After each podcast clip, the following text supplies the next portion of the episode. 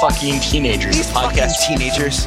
These fucking teenagers. These fucking fucking, teenagers. these fucking teenagers. You the know, fucking the assholes, the assholes on overthinkingit.com, you know, w- with whom we we deign to share a website, right? Uh, insisted that we remove the word fucking from the homepage. I know. I mean, so we we decided to say the word fucking about ten times. I mean, so we, we have to like move all of the fucking in, into the interior of the podcast. So this is a, a, a you know a magic fuck dome within Um, within the otherwise uh, work friendly uh, environment. Well, right. Of, it's because of, of you're, thinking you're at work right now as we record this. I'm I'm always at work, man. I'm I'm grinding. I'm like uh you know. Uh, like you know, and last last episode, uh, season two of The Wire, the Greek uh, is asked as he's leaving the country. Uh, the Greek is asked uh, if he's traveling business or pleasure, and the Greek says business, always business. Um, and that's, in my line of work, that's how it is. Um, and I'm I am Ryan Sheely, uh, and I'm here uh, as always with with Matthew Wrather. We're coming in from the opposite coast of the United States, uh, and I bet my weather's probably not too much worse than yours here in Cambridge. We are it is a unseasonable uh, mid 60s and sunny uh, up here in the not so frigid north. Uh, so you know Al Gore can suck it because this is awesome. Wow, Uh, it's it's uh, uh, amazingly mid 60s and sunny here at this time There we go. uh, at nine o'clock in uh, Los Angeles as we record See, uh, this. see, see, uh, uh, global warming has a leveling effect. Um, it's what, a, a, uh, what a what a mistake it was. Oh wait, no, I just checked the weather. Right now outside it's supposed to be 55.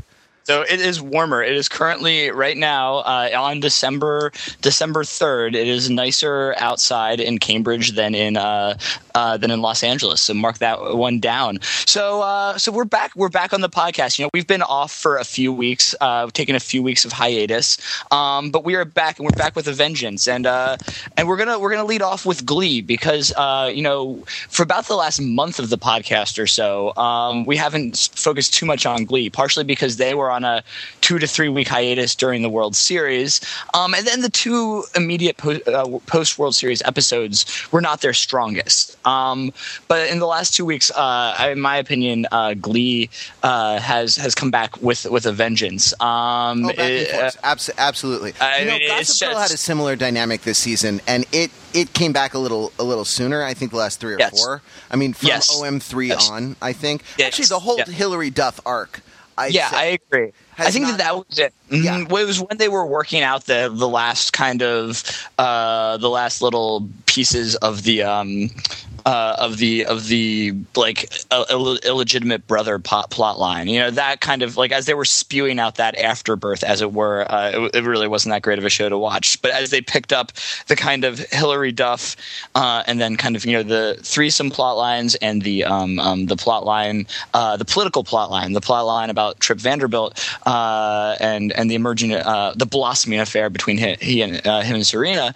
Um, it's really picked up. But we're gonna bracket that for our latter half, and let's you know let's get into Glee. Um, both and shows, and I'm glad to get back to Glee because it really is, like you say, both shows are really in top form. But but Glee was excellent, and we both saw Glee last night. So Yeah, I was I was gonna say like you know this isn't a review podcast, this isn't a review site, but I mean Glee was you know one of the that last night's episode of Glee was one of like the top hours of television that I've seen you know this year. You know I think up there with the Mad Men season finale of just hitting hitting all of the right you know uh, spots, um, the pacing of the you know the songs, uh, you know the mix of the songs and the dr- drama. I mean like just the sort of scene right in the the heart of the episode where the uh, the Glee Club's uh, Van Halen number, the jump number on the mattresses, is juxtaposed with the tense confrontation between um, uh, between Will and Terry. Um, it, it was just it was powerful and it and, and it and it showed me that these guys these these the, these writers of the show are anything but lazy writers. Um, we're and- not. and- yeah, Let, uh, not- let's not even get into it. No, Like, no, I am going to get into it. I'm going to. I mean, I'm have a podcast if every week we feel like we have to, uh, we have to, you know, fend off the criticism. Belinkie's No, no, I'm not fending show. off. I'm, I'm I'm using I'm using the criticism uh, to to to show how right we were uh, all along. Um, so Those other Um, guys that um, overthinking it are assholes. yeah, man. This there are a podcast is, is not safe for work, by the way, and it's also uh, it's also spoilerific. So you know, hey, uh, Will finds out Terry's not pregnant, but uh, Yep, but um, continuing, um, and Omar dies. He kills Omar. Uh, right? I mean, he's so distraught about the fake. yeah, pregnancy he turns into a small black child and kills. Him. yeah, it's amazing. I mean, this show is just really like Actually, it's, it's Mercedes- some real. Mercedes is from Baltimore, actually, and she's moved to the Midwest, right? racist. yeah, she's in a witness protection program. Right, exactly, exactly. She was, uh, she was She was snitching. the little girl who. Uh, anyway, uh, sorry. Yeah, no. Every every television show should have a crossover uh, with uh, with The Wire. Should have a kind of uh, meta meta casting with with The Wire. Not meta casting, but like a meta Oh, reference. Hey, I'm sorry. I, I, I we'll bracket that. Bracket. Sit on it. I know what you got. no, no, no. We'll- it's we'll it's see. short. There's no. I mean, there's there's But- nothing to say. But it's about Gossip Girl. Okay. Oh, you're right. We're ta- and we're talking about Glee. Okay, fair enough. Okay. See leadership. That that I just exhibited leadership right there. Uh, yeah, way to keep me on topic because it is not my strong suit.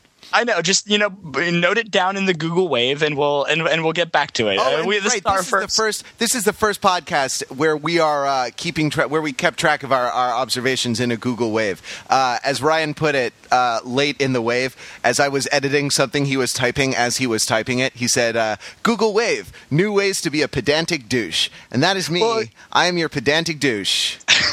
Well, I mean, I think we both are. I mean, we, we wouldn't be doing this if we if, if, so that weren't how we uh, uh, roll.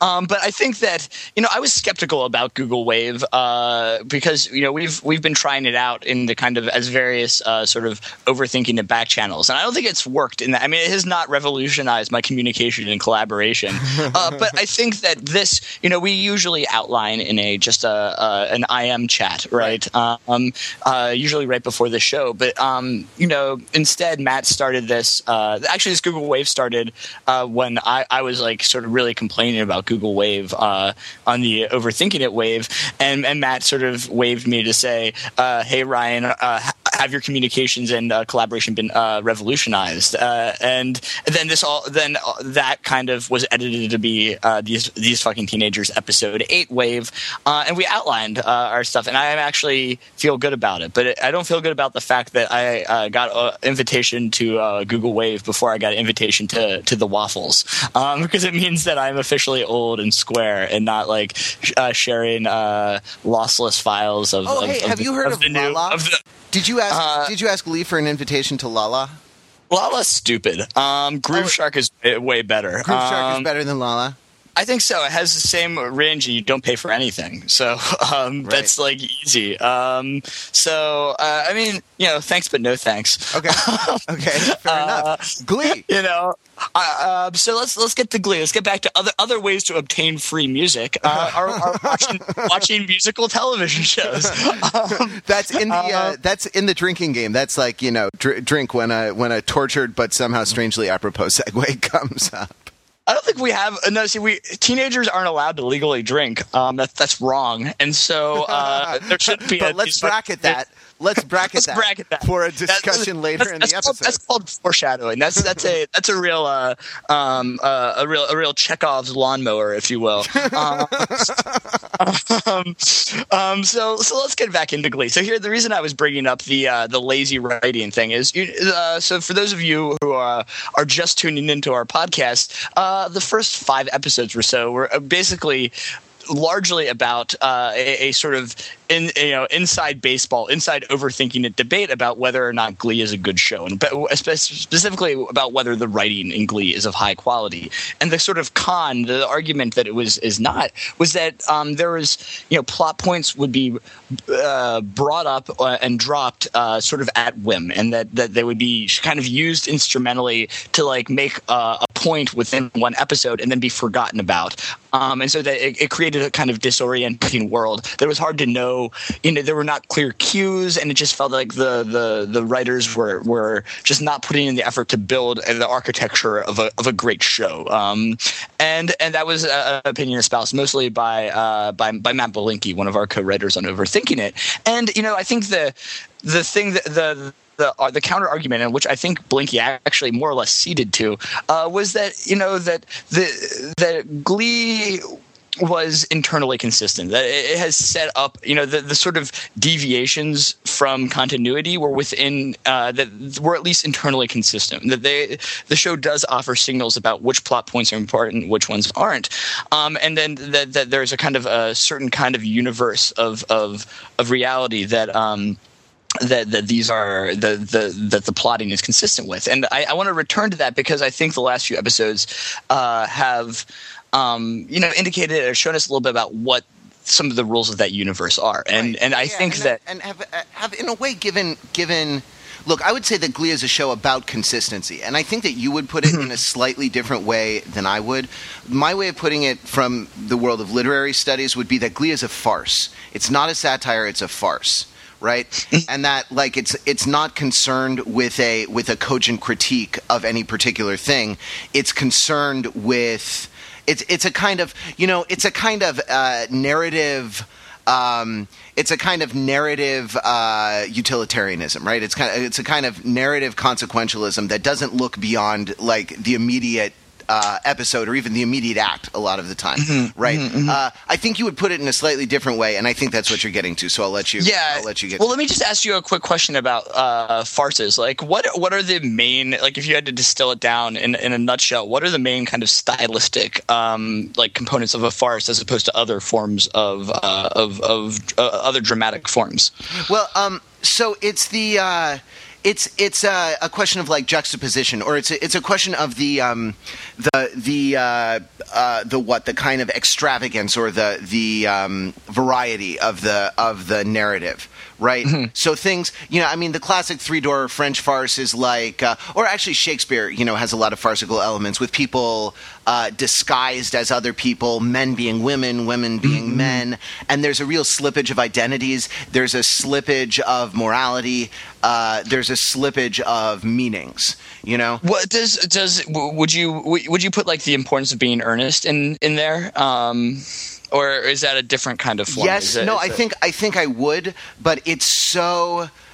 Um, uh, actually, I don't know. I think it has farcical elements because there's this element kind of of disguise, and because it's so outrageous. Outrageous. That's the word I was. I was. Um, I was But I think I think before. that's that's uh, something that's but okay. but, sorry. but uh, uh, importance of being earnest is a cogent critique of a social system. You know, Mm-hmm. Sure. and and I mean the critique is i in a lot of ways the critique is that the social system is ridiculous. Right? It doesn't. It's not like it. It proposes viable alternatives, but, But I, but Uh, I wonder if there's something more about the. I mean, again, I don't know if this is you know something that I think about when I think of of um, the importance of being earnest, and maybe some other like plays that I identify as being farcical. Things like um, oh, I don't know, like rumors or noises off, um, like, and I maybe Yeah, the, none- rumors. Actually, rumors is a very good example set in a sort of quasi-realistic world, right? Right, right, right, right. But I think that for me, like what like ties those kinds of uh, plays together is this kind of right th- th- this types of ironic situations that come about due to incomplete information right? That there's a lot of they, Sure, they play off sure. dramatic irony and a really uh, and, and for for comedic effect right? And that they use this tension to basically as like a kind of like a, a springboard to they wind it tighter and tighter and tighter and then they let it go right? And so right so like act one is building up these kinds of who knows what and who doesn't know what and then and then they kind of like let it out of the gate in you know as as it proceeds i mean is that i mean I, again i'm yeah, not and actually, a like, well, and it, actually, Ernest is a fantastic. well, right Uh, earnest is a fantastic thing. Where an act, I mean, and it's it's the importance of being earnest. I think is is like a brilliant play, and it Mm-hmm. it. It is it is the play without which we could not have the genre of film romantic comedy or Yeah. really any I mean TV romantic comedy. This you know this is like Oscar Wilde saw uh, uh, when Harry met Sally. You know, he saw, you know, whatever, all these, all these things like in his mind. He must have when he wrote Ernest. And Act One sets up the rules of the world, which is that these men dress up as uh, these men pretend to be other men so that they can go out and have uh, have sort of amorous adventures, one in the country and one in the city. And uh, right, it's it's interesting that it's called bunburying uh, right? That right that uh, Algernon, right. you know, says uh, I go bunburying. I visit my. Uh, I've made up this invalid uncle Bunbury, right. who's perpetually right. sick, and you know, so this is like it's actually probably a coded reference to homosexuality. And oh the, that's the, an interesting point. Yeah the dual lives that closeted uh, gay people had to live at that time. Uh, i don't know why oscar wilde would have been writing about yeah, that. yeah well, why uh, on earth was that guy interested in the gays? Uh, the second is that um, within the rules of this universe the problem is set up so that both both mm-hmm. men the two leads right end up uh, winning the affections uh, of a woman under false pretenses, and in the third mm. thing, the whole the whole thing goes straight to hell and is resolved by a by a Deus ex machina, sort sort of by a, a you know not actually a Deus, but a um, a uh, uh, the discovery of a three volume novel actually right. is what you right. know sets right. sets the whole thing right. But okay, so like but, but so let's, let's, yeah, so situations, incomplete Im- mm. information, uh, and um, and this kind of this slippage of identities. I, you know right. and, and, and and slippage the idea of slippage the idea that things aren't stable in this world. Yes right? yes. And that's yes. and that's what i that's the point i was trying to make I think that's a great point, and I uh, let's let's return to this, you know, maybe to, to in the wrap up because I actually think that this past week's episode, the Thanksgiving episode of Gossip Girl, actually had elements of this as well. Um, and and, and yeah, kind of that was uh, right in the you know everyone sort of like right through the setup, and we will get into it. We but I think we really that, can't talk about Glee, can we? We just cannot bring ourselves to back to Gossip Girl. No, what I'm trying to do is is is is, is create synergy. So what one thing I want to bracket is is to return to the what you the ways in which what you um, you know described about about farces um, uh, was also present in this past week's episode. So if you're of, if you're if you're playing and, the then, home game, if you're playing these fucking teenagers, the home game, we have three things bracketed. One is intertextuality, two is uh, ethics, and three is um, uh, farcical situations in, in and, I mean, when this comes together, it is going to be popping. I mean, you're, you're, not going to you're not you're not going to believe it. But so so you know so my my discipline, I, I think that what you uh, identified as um, as as being the key elements of, of the farce in Glee, um, and those being part of the rules of the universe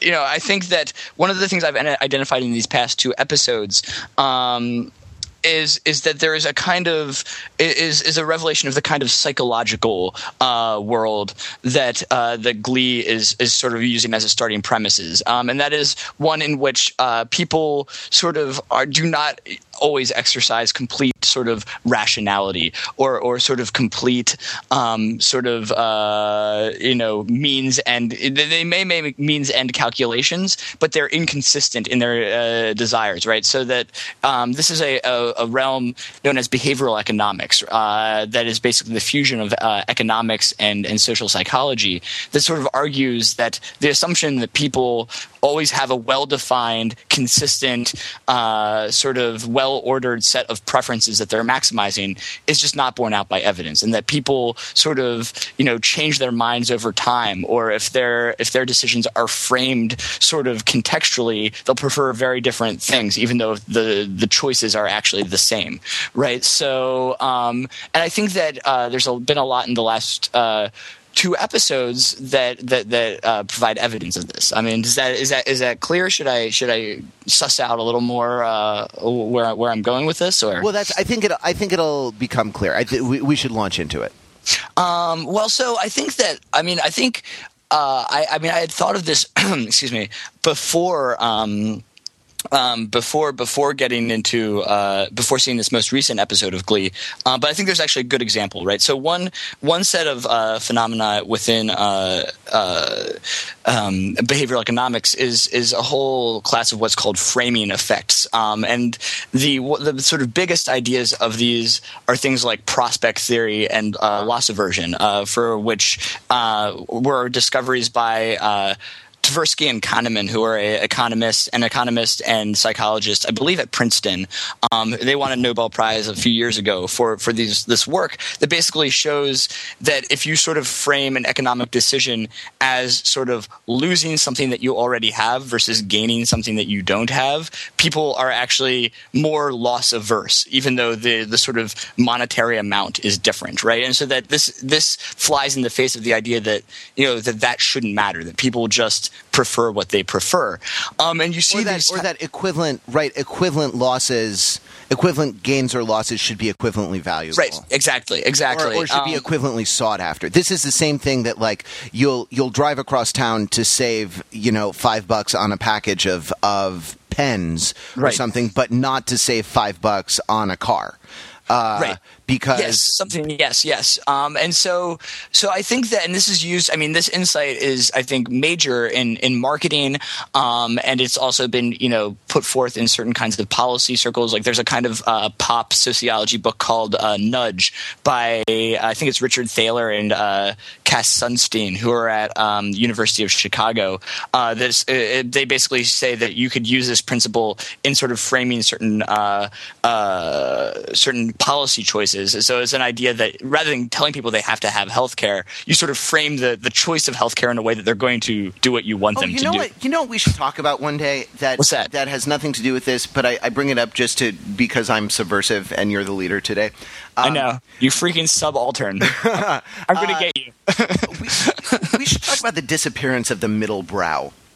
Uh, in in American culture, because you're talking about like a pop sociology book. There's a sense that like Malcolm Gladwell inaugurated this great uh, this great sweep of uh, popular intellectual books. Yeah. Right?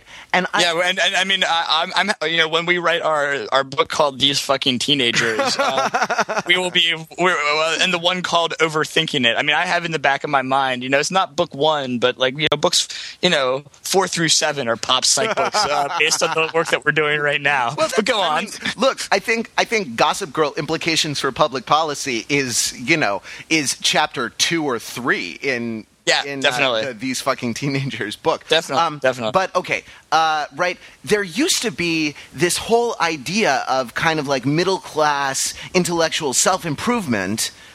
Right, that involved Mm-hmm. reading academic books, but the academic books, I think, in that sense, were were written for a popular audience, but were more aspirational and were Mm-hmm. what what got called middle brow.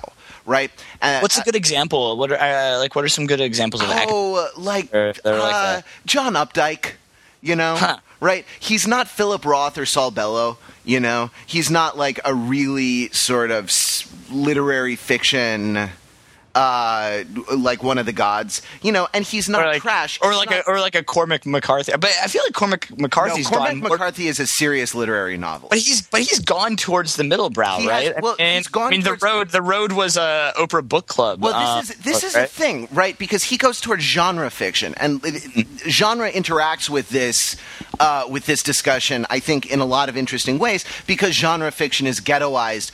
Uh, as though it were all kind of mass market paperback sci-fi or romance or western, as though all westerns were Louis L'Amour, and and I'm sorry, right, Cormac McCarthy just isn't. And actually, Right. no one no one has done more for the reputation of Cormac McCarthy than Harold Bloom, who was my teacher uh, in college, and um, and a you know a great figure of, of a great figure of farce actually when we were uh, when we were in college. I mean, his reading, uh, Harold Bloom's reading of Blood Meridian Mm-hmm. was what I think really b- brought Cormac McCarthy to, to that status. Well, right. He read it. He, he read it in like a sort of Melvillian light, right? in, in a uh, Melvillian light and in a Miltonic light. I mean, he's, Right. he saw a lot of a lot of influence of really, you know, really, really great writers. But so I, you know, it seems like the idea now is what Malcolm Gladwell does is you bring the intellectual stuff down, you bring the research down to Right. the level of the people, rather than trying to elevate the people to the level of the research. And so this this kind of category of the middle brow as a as kind of an aspirational category of something that's just within reach, that's just a little bit of a stretch, you Right. know, is uh, seems to be disappearing. But I digress. See, but that's interesting because then there's another. I think like let's again bracket this in the in the in the macro bracket. Let's macro bracket this one. Um, uh, but I just want to point out that I think there's another level, you know, another dimension of browedness um, of the sort of you know the kind of content right, of like kind of you know the of the kind of vulgarity to kind of gentility dimension of like highbrow and lowbrow, right? Of the the fact of like I think that we're like you know I think this the the endeavor of both this website and this and this particular podcast is kind of hopefully aiming at the kind of middle you know point of both of these quadrants, right? Of that we are you know trying to you know do this thing that's kind of intellectually middle brow, um, and we're also like you know kind of you know we're we're talking seriously about you know concepts, but we're also saying like uh, fuck a lot, um, right? and well, it's an interesting it's an interesting split because what we're doing like half of what we're doing would not be out of place in a university cultural studies department or right, a sociology right. department. And the other half of what we're doing is like throwing poop against the wall you know? Have, i mean have you ever been in a cultural studies department? I, I, don't i don't i fail to see the distinction. Um, but anyhow um, as a social scientist irrationality and behavioral economics right so so i was saying about framing, framing right um, so that that uh, in in the most recent episode a really good example of this is how you know no one in the Glee Club wanted to be in the Glee Club pl- club picture, but um, once they were uh, given the opportunity to be in a commercial, um, which like theoretically should expose them. I guess it can't be defaced, but should expose them to the same amount of ridicule.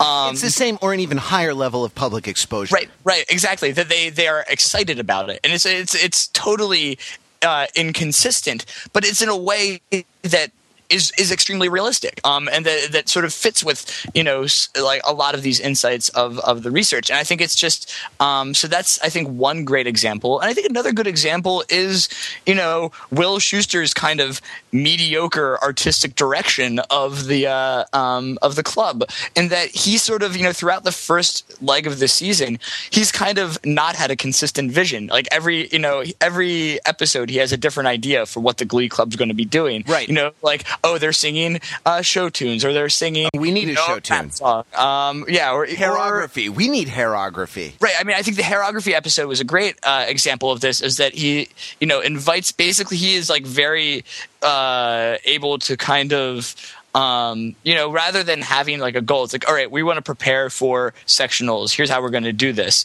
Um, then once he sort of, uh, you know, sees the the uh, uh, Eve's uh, delinquent girls' school and the the school for the deaf, every time he changes, right? Uh, that uh, he he basically yeah, we need we need sign language, you know, right?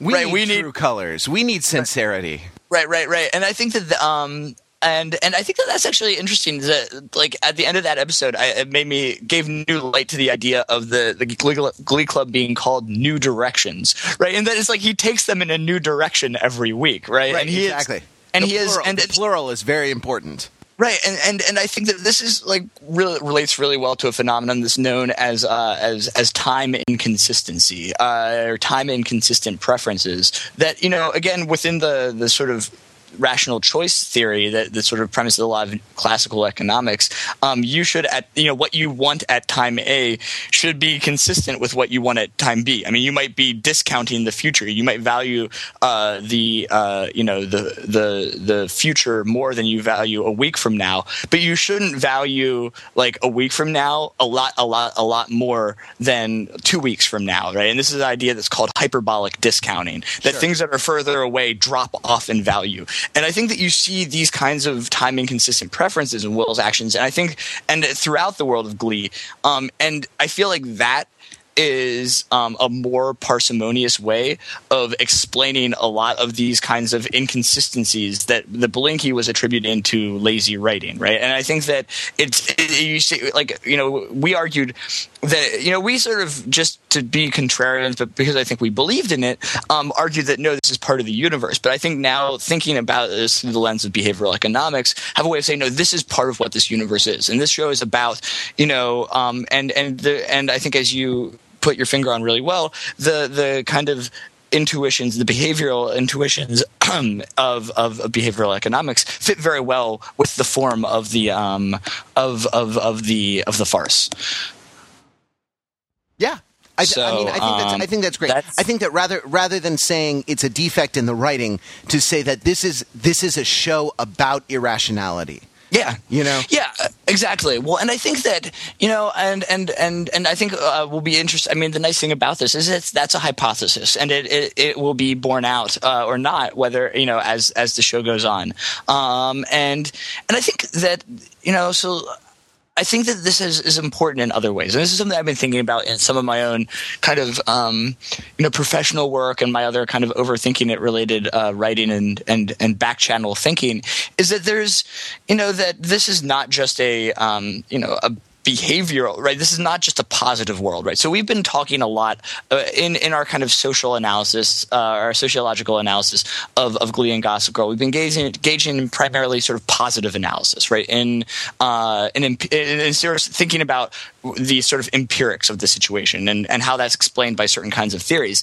But i think that there's also a sort of moral di- dimension right? And that these kinds of um you know this kind of behavioral psychology and the way that people pursue goals uh, uh, also has sort of ethical implications, right? The, the, and says things um, about the kind of moral systems of, of the of the world of the universes they inhabit, it, whether it's the one in Glee uh, or or in in Gossip Girl. Um, I mean, so what do you uh, you know, Matt? What's your take on the kind of you know if to kind of move from these kind of psychological basis of the world to the kind of what this says about the moral spaces? Um, what what is your take on that? Well, this is, I mean, this is what I put in, in the wave as like this being the, the main thing that I wanted to talk about about both both Glee and, and Gossip Girl. That we You know, you don't have to. You know, when I do a pretty good transition, you don't have to peel back this flesh to uh, expose. This. uh, sorry. Sometime, sometime you can just go with it and, ma- and make Well, it. th- okay, sorry. I'm sorry. I'm sorry. give me give me the last couple words of the transition again, and I'll come I'll come right in better. I, I already forgot. I, I'm. I'm it's too it's too far gone. It was It's, it's out of it's out of my mouth and it's done. I mean, Like I'm, the- the- I'm an irrational, flawed human Well, being. what we Um, do is like theater. It's it's less like film and more like theater because it's ephemeral and once it's done, it's done. Um, well, my point was that we, we seem to be living in a we seem to be living in a consequentialist uh, ethical universe in both Gossip Girl and Glee.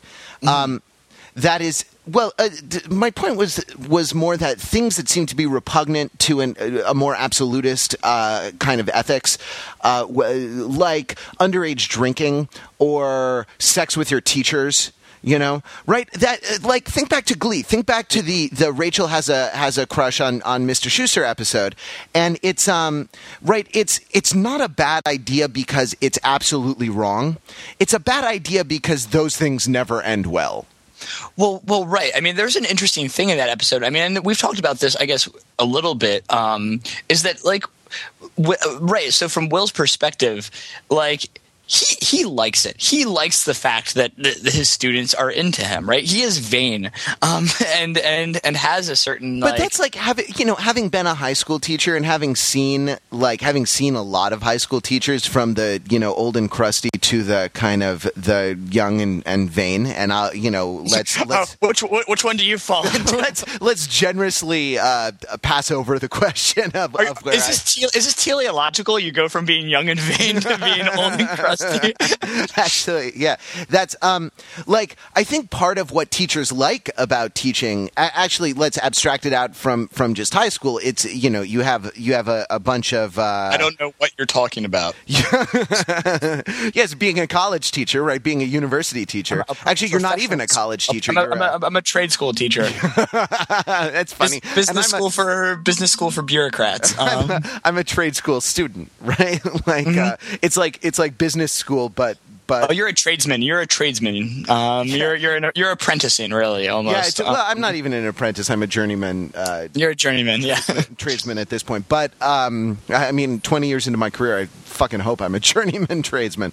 But anyway, um, right that that one of the things that teachers like about teaching is the is the kind of th- that it's it really jazzes you to get that kind of if if not admiration, that kind of that kind of regard and that kind of exalted social standing you know that within Right. the like within the the the four walls of that classroom for those you know two hours a week or whatever, there is no person higher uh, higher than you. Now it's it's particularly complicated if you're a high school teacher because everything a high school student does. I mean, teenagers are are really the wretched of God's earth. I think, and I you know I realize I'm alienating our core audience by saying this, but you know we're no no, but we say this having been high school students, right? Exactly. Well, it, and in many we in many ways, you know, uh, not having adv- advanced far beyond being high school students, right. you know, uh, right? W- because you when you're a teenager, you are we say this emp- we say this empathetically, exactly, uh, rather than yeah, yeah, rather yeah. than Jordan. Yeah, oh, I have such I have such empathy for because you are so horny and you smell so bad. You know, and the combination of those two things together is a uh, is just a recipe for disaster. Fortunately, teenage girls don't seem to mind this much, and so you know, so I you know, it's all about the pheromones, right? Yeah, I still Um, got I still got under the sweater over the bra in uh, you know one or two times in my high school career. Hey, that's that's success, you know. I'm For proud- um, I'm proud of it- that. You, you, you gotta you, you you prorate your scorecard, you handicap based on you know where you are in the social ladder, right? I- You know, and so um, you know if you were a football player, you'd be definitely on the lower end of the distribution there. I suppose. Um, but, yeah, but as you know, a uh, right, yeah, exactly. As a as a like Allen Ginsberg reading, you know, all black, wearing, you know, long hair, sporting uh, theater nerd like I was. Um, Oh, I don't know if Ginsberg would have been happy with you just getting uh, US, I actually- USOP. oh. I, I think Ginsberg would not have been okay with USOP. Funny Um, story about Allen Ginsberg. I met him at a book signing, and he signed uh, he signed some copies of of his work that I own. And uh, so he asked me how old I was, and I was 15 at the time. And it's like I'm 15, Mr. Ginsberg. and he said, "Oh, I like 15 year old boys," and that's how I met Allen Ginsberg. well, that one just came full circle in a nice way, right? So, um, anyway, well, right, yeah, exactly. So, So, because I think the, I think you're right. Your point about teachers are white. Yeah, sure, the- but Will Will really toes the line here, right? I think Well, Will's it's, a it's kind of impossible not to if you're gonna if you're gonna admit and a lot of teachers deal with a lot of high school teachers and this is why I brought this up a lot of high school teachers deal with it by denial like Mm. that kind of thing just doesn't go on and I that's bullshit right there is a normal erotic dynamic in teaching uh, for which see you know the letters of Eloise and Abelard or you know or any any number of things now you know there are people who have like bad a bad sense of boundaries and are going to Mm-hmm. like you know end up uh, end up abusing children and that you know that's a crime and has to be punished and dealt with and you know excluded because he can't I like have you that. said that it's not that that's a crime and not that it's wrong. Uh, I just want to since we're talking about since we're talking about About- since we're talking about since we're talking about ethics i don't know Yeah. is it is it stronger to be wrong or is it stronger to be a crime i was thinking of the aspect of of punishment Well, and uh, regulation uh, rather than the aspect of moral uh, of kind of moral right or wrong because it's Well, right, it's but that's like- but that's that's the, the choice I, in words I was pointing out is that you didn't say Yeah. and that's wrong. You just said that it's illegal. You know, the state has decided that it is wrong, and that you were just leaving open the door about whether or not it is it is wrong. I think, and I mean, I think that what what you know. So, so just to back it out a little bit, right? You mentioned consequentialism, right? And, and just and- to back this out of the you know discussion of child molestation no, no, we're still we're still on it. Um, don't, Okay, don't worry. we're just Zing. that's what she said um, no, no. I think that we're. I think the point I'm I'm driving towards here is that that.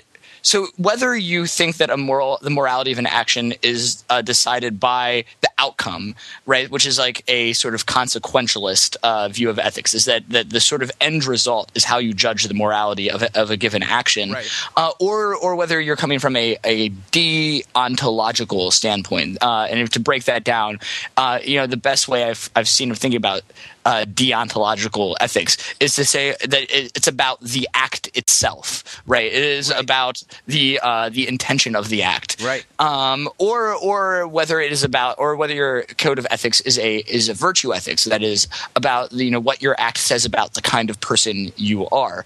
And any three of those modes of of ethics.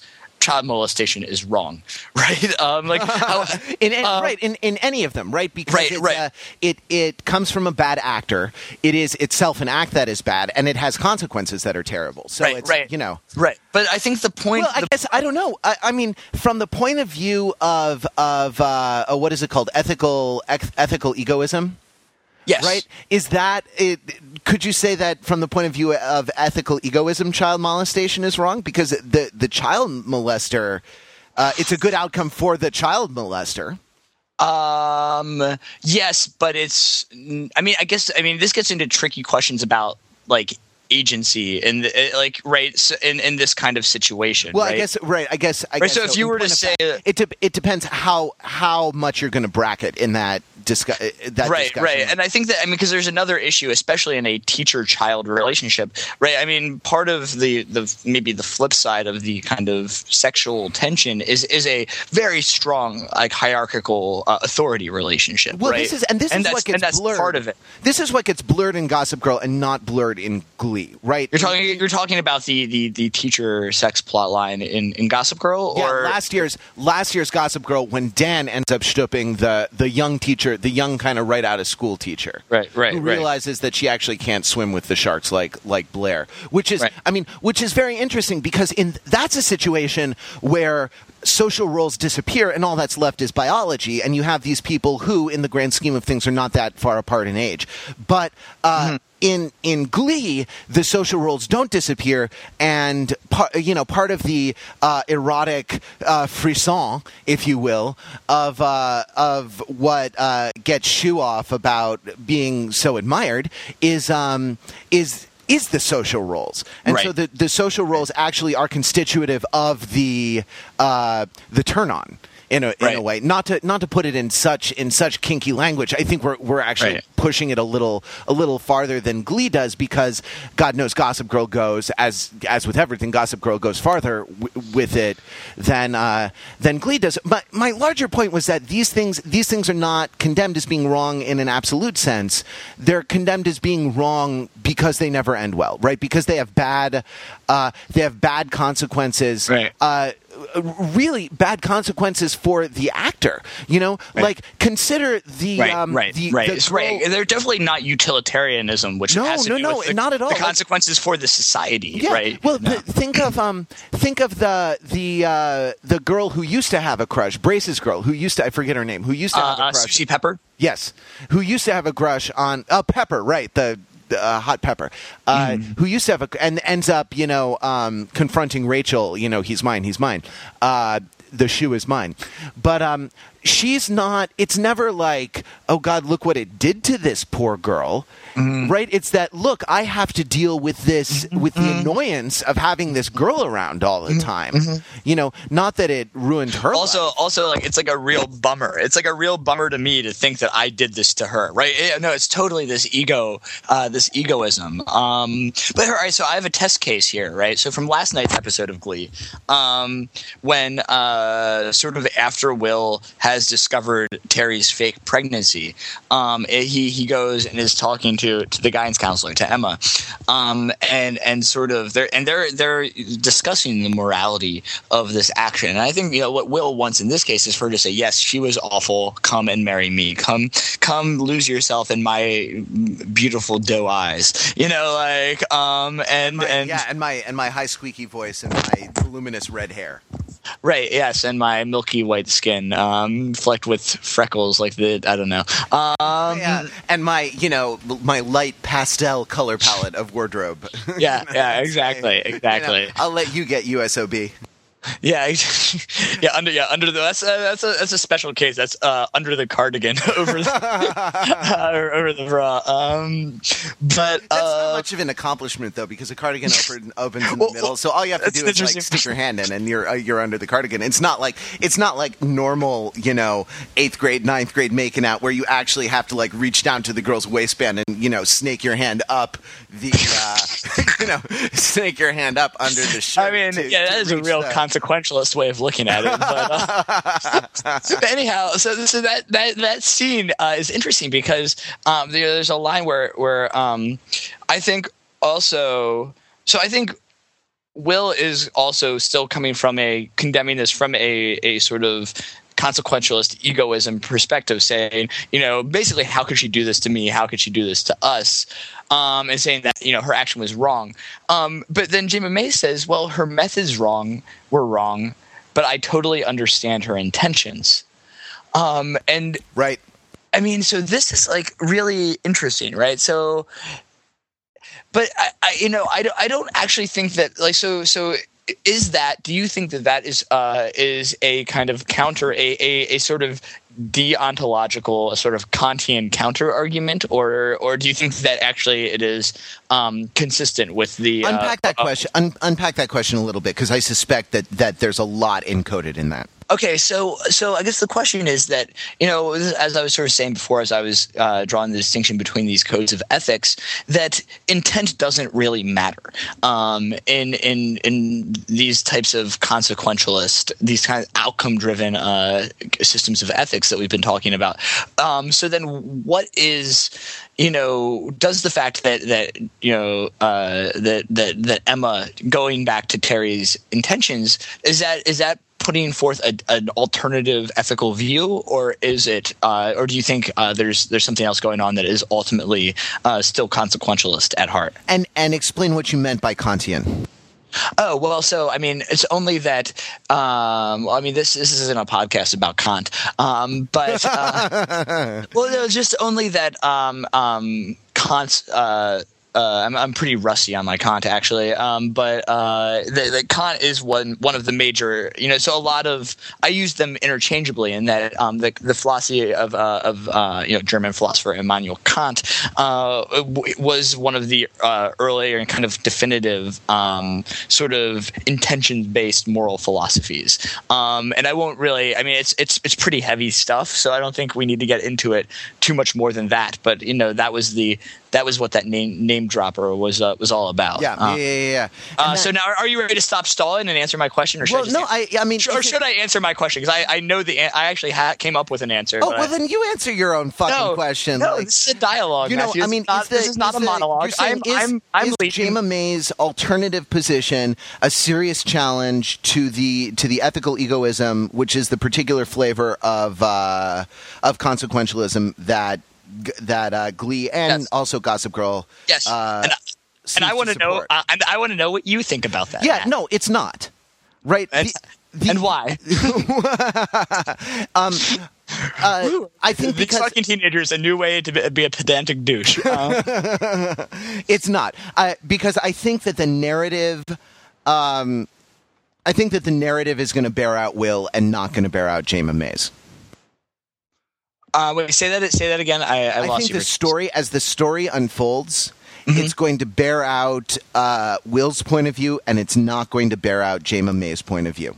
That's interesting. Well, uh, I, I, I think I, I, I'm going to take a different. I think. I mean, or actually, uh, can we understand her statement in a different way? Like, That- can- yes. I mean, Yeah, that's that is- where I was gonna That go, is to say, oh, sorry. Well, it took me a second go to. for it's- it, it took go me a second it, to come go- around go to it. it. Can we understand the objection that Jayma Mays raises being, you know, look, your wife was just trying to bring about a, a different set of outcomes. Exactly. You know Uh-huh. that she Yeah. was trying to bring out. You know, if if the outcome is happy family, right? Mm-hmm. She was trying to, to bring about happy family with you, her, Yep. and a baby. Now, the origins of those those elements, uh, she was saying, are less important than uh, than the outcome. Yeah, Um, right. So that she's like she's disputing her tactics rather than the strategy and the and the, the sort of the still kind of means and calculation. Well, that yeah, um, and she thinks that it's a conse- she's she's saying it's still a consequentialist play, right? Yeah, For right. Yeah, and it's actually it's again it's an ethical egoist play, right? Where right, right, uh, right. you know, right, because what she what she did was wrong because uh, it, it it it it would have been it, it's it, it was like sort of too risky uh, because uh, if the ultimate aim is preserving a happy family and keeping Will, the probability of detection, even if she thought it was small, like you know what would happen would be so catastrophic that it would annul the ultimate goal that she wants. And so that it was a it was a mistake from that it was a mistake from that perspective and thus wrong. Um, and actually the fact that she like made that you know mistake also fits in with these kinds of you know a perfectly rational actor would have worked out the probability you know what what the, the possible states of the world were what uh, the probabilities of each of those were and then acted accordingly and probably wouldn't have faked the pre- pregnancy. Um, right, right, right, right. So- yeah, yeah, absolutely. So, um, but I think that. So I think. But this I is, think- I mean, but this is again, this is why Glee is about. Ira- I mean, the choice Yeah. to make um, uh, the choice to to fake the pregnancy is about irrationality, right? It's about you know, uh, well, it's about kind of time constrained decision making. Yeah. You know, that is that is like I have half an hour until Will comes home. I have to decide what to do Yes. about the hysterical Yes. pregnancy. Yes. You know, Yes. and once I uh, once I commit, I'm in. You You're know, in. I suppose if but then, but then you don't necessarily want it anymore. Like what the thing that you, seemed like a good idea at that time is not a good idea. You know, it, it, like the the good i- the goodness of the idea changes, um, kind of situationally, um, and so and then you have to people have to reconcile. And this is and like look, I I actually consider this like a storytelling flaw in a lot of soap opera, right? Because it it condescends to us and it condescends to the characters. Uh, not in Glee. I think Glee is not bound by the rules of our universe, but but maybe more in Gossip Girl, right? When when someone gets pissy with someone else because like they did something bad, like how could you disrespect me like Yes. that? I I I don't buy uh, that the character doesn't actually see the larger picture. Like a lot of the party episodes, like how could you go with her and not with me, or how could it come about? You know, right? Like I don't buy that the characters fail to see the. Um, uh, uh, the the larger picture, the larger structure of decisions and constraints that that led to this outcome, and and this like this extreme uh, these blinders, these kind of time constraints and kind of situation constraints that get. Artificially imposed in order to create immediate conflict. I think that that is i think lazy writing. Like i think that that's like well i won't even say lazy writing. I think that's cheap writing. That's that's in, in yeah, and I In- think that is. I mean, Gossip- that's something. actually, in that's Gossip Girl more than criticized. I mean, early on in this podcast, I think, um, you know, when Gossip Girl is not good, I think that you just put your finger on kind of you know the reason why. Right. Right. Um, and and that is and that I think is very consistent with the um, uh, the sort of soap opera uh, form. Whereas I think Glee, you know, plays with that form. And, you know, they basically infuse kind of a teen soap opera with the elements of, of farce, um, and and really bring out these these kind of you know the cognitive uh, assumptions of of sort of behavioral economics to create something that's really compelling. Okay, Um, I think we can. I think we can bracket because we want to talk about ethics. I think this is a huge topic. I, Yeah. I think it's only going to continue. And Yeah. next week, Oh, exactly. Next week's Glee is going to be. Um, next week's Glee is going to be one of the last. Uh, is going Uh, or, or is actually going to be the last until after American Idol. right spring. because because they're they they well because they weren't sure how how many episodes they were going to get picked up for right Yeah, Um, yeah, and they got. I mean, Glee has been a smash hit for Fox, and the the creator and sort of showrunner of Glee has signed a seven figure multi year overall deal with Fox. Overall deals. Uh, are something in television where it's where Fox the studio is essentially uh, saying, and Fox's studio is distinct from Fox the network, though actually these days networks. It used to be that networks could not put on shows that their own studios Huh. produced that that kind of vertical integration was prohibited but in this like large this larger sweep of telecom deregulation that's a um, uh, that regulation got uh, thrown out the window and so now you actually see studios reluctant to put on anyone else's product but Right. their but their own because they want not only uh, because the TV business has become less about just broadcast and more about all the ancillary markets like uh, online, DVD, uh, different kinds of syndication and things like this. And the larger corporate parent wants to control all those profits end to end rather than uh, rather than just. Um, just being the studio or just being the network and selling either the show or the advertising. Anyway, uh, I digress. So, um, in around the writers' strike and around the time of the economic. Uh, uh, the economic kerfuffle, the recent economic kerfuffle, um, studios stopped giving overall deals, which is a deal between a studio and a producer, saying essentially to the producer, "Hey, this is your home studio. This is where your ideas will get seen and heard. You have a fast track to get shows through the system, and and i you know if we like them, uh, ordered to pilot and then ordered to series uh, on Wow. the air, and and." Uh, in return for this, uh, in return for only shopping your ideas to us, we'll pay you X number of dollars over the course of a year. We'll give you an office on the studio. We'll give you a small staff, you know, and you can put Fox on your business card. You know, Wow. So who was the the last kind of showrunner who who got that kind Oh, of? Oh, there were- I overall- mean, Yeah, God knows, like, but but but you said that like in the last like year, two like two years, it's been less common. So well, like they, I mean, and not not only has it been less common, but they canceled they canceled a lot of them. Really, during who are the big ones to get canceled? Like like a like a J.J. Abrams kind of like Well, did yeah, J.J. I, mean, I don't. that- I don't know about JJ having an overall deal, but he's now. I mean, I think he's now into features. You know, Okay. I think I think he's he's kind of too hot a commodity, and he's more a, a producer. I think of a of a deal like uh, the relationship between John Wells and NBC. Right, John Wells. I don't know the- who's John Wells. John Wells was uh, is a uh, sort of well-known showrunner. If you follow the television business, he was he was involved in ER.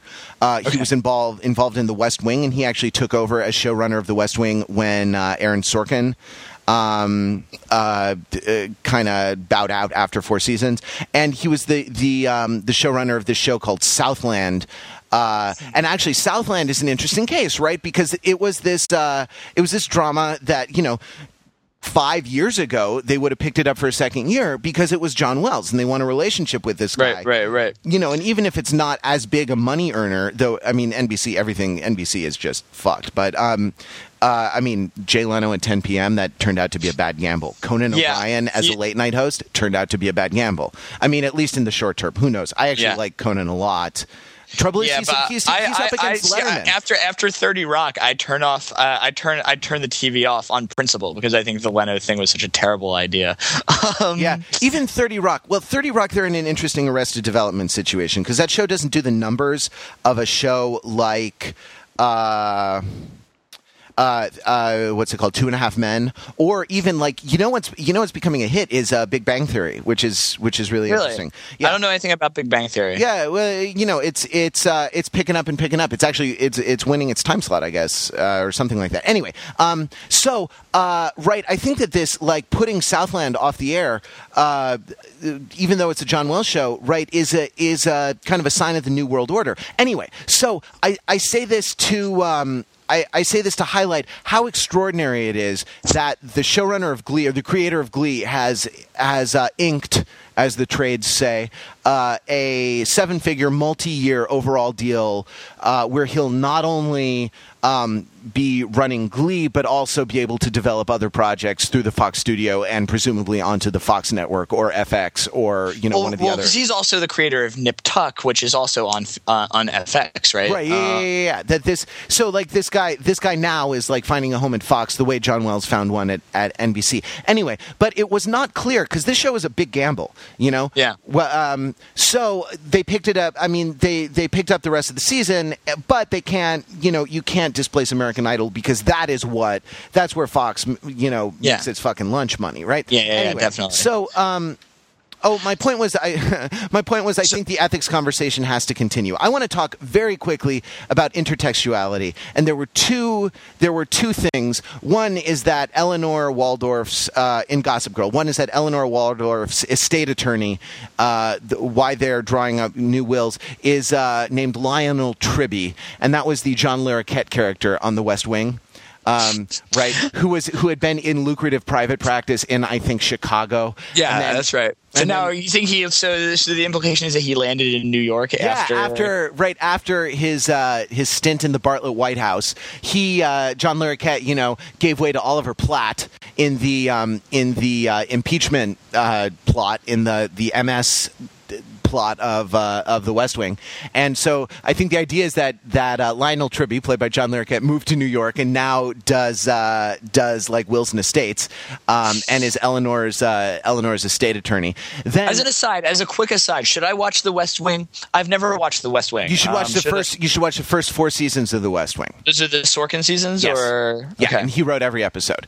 Now, I, it that's a, we may. I mean, you're watching The West Wing. We may have yet a third podcast on overthinking it when you start watching The West Wing with uh, with you, me, and McNeil. But One, um, one, one more question. If I if I want to watch a show, a great show of the sort of past sort of decade or so that I, I never watched, what should I watch first? Uh, the West Wing or Sopranos? uh, Sopranos is is higher art. Mm-hmm. Um, I think The West Wing will give you more pleasure in the immediate term. Interesting. Yeah. Okay, duly noted. Uh, but continue. Uh, so Lionel Tribbey, that's a good one. And then um, the the other one I wanted to talk about, and we, we have to. I have a hard out in like three minutes, so we have to. Right. No. No. is, So um, yeah. is Jason Derulo's "What You Say," which was uh, which was the underscoring of the Thanksgiving dinner, right? Uh, yes, you with me in in Gossip Girl? Yeah, I'm just letting you go. I, I've, I've no, Oh, I have no addition or subtraction. Okay, good, good, good. Uh, so, but yeah, so I know, I know exactly what song. So- do what you say. Da, da, da, da, da, da. Yeah, and then- and So then- that's all I had to add there. Well, that- that what you say is a sample from an Imogen Heap song. Imogen Heap, formerly of Frou Frou, and then you sort of launched on her her solo career with the record. Um, oh God, I forget what the record was called. It wasn't called uh, Hide and Seek, was it? Maybe it was. I, see, I never really got into Imogen Heap. Well, so the I song, actually- this single, uh, "Hide and Seek," right, um, was kind of the the breakout single from that uh, from her first solo record, and uh, it got national attention on Josh Schwartz's um, other show, The OC. Uh, when it was used as underscoring. So here you have a kind of an indie artist whose single gets on um, gets on the OC, uh, and then when he does another series, he uses as underscoring a, uh, a hip hop song that samples like perhaps the the best four or five bars from.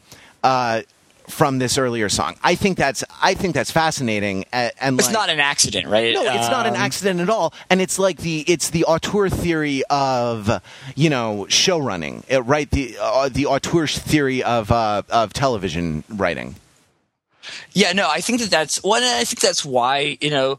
I think that um, I mean it would be interesting to think if um, if you know. Have you ever watched Nip Tuck? Because it would be interesting to go back to Nip Tuck now that we're kind of you know uh, shoulder deep in in Glee Right. and and think of, and think about you know see if there's actually. Um, I mean that'd be a much more unlikely kind of uh, uh, of intertextuality, but it'd be very interesting to see if there is and if if you know sort of compare the kind of um, sort of authorship and the kind of you know uh, macro uh, sort of uh, uh, direction of, of these two shows because these are two of the you know they're, they're both kind of successful right these are you know both big second successes for, for these guys I mean did Josh Schwartz have anything before the OC or I- was uh, that know. his kind of breakout yeah so um, I think that that you know, I mean you know We these got we have a lot more to say about ethics, especially in Gossip Girl. Yes, yeah, no, and I think that, and and I will will say it maybe sooner rather than later. We may even, you know, I will we'll see. Neither of us are swimming in free time, but if we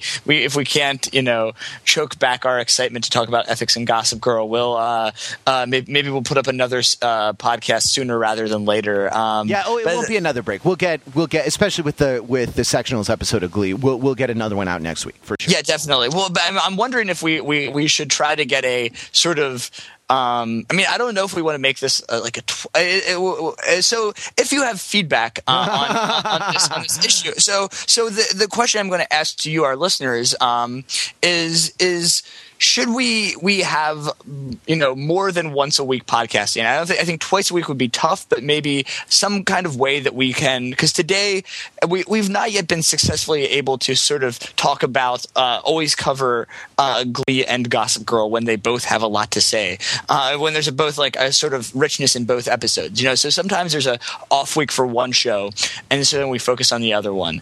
Um, and and Yeah, but we haven't. Right, I don't think we should do that because I, I, I- I think that like we're gonna have to deal with the issue of hiatus and what we do, what we do during those times. So Sure, I, I think but- that but- building up a backlog of material is not is not a bad thing. Sure, but if you have a you, the listener, have a different opinion, um, let us know. Let us hear it at podcast at overthinkingit.com. Let us know in the show notes. Uh, you know, hit us up on our voicemail mail at uh, 20 fat jog 01. That's 203 285 6401.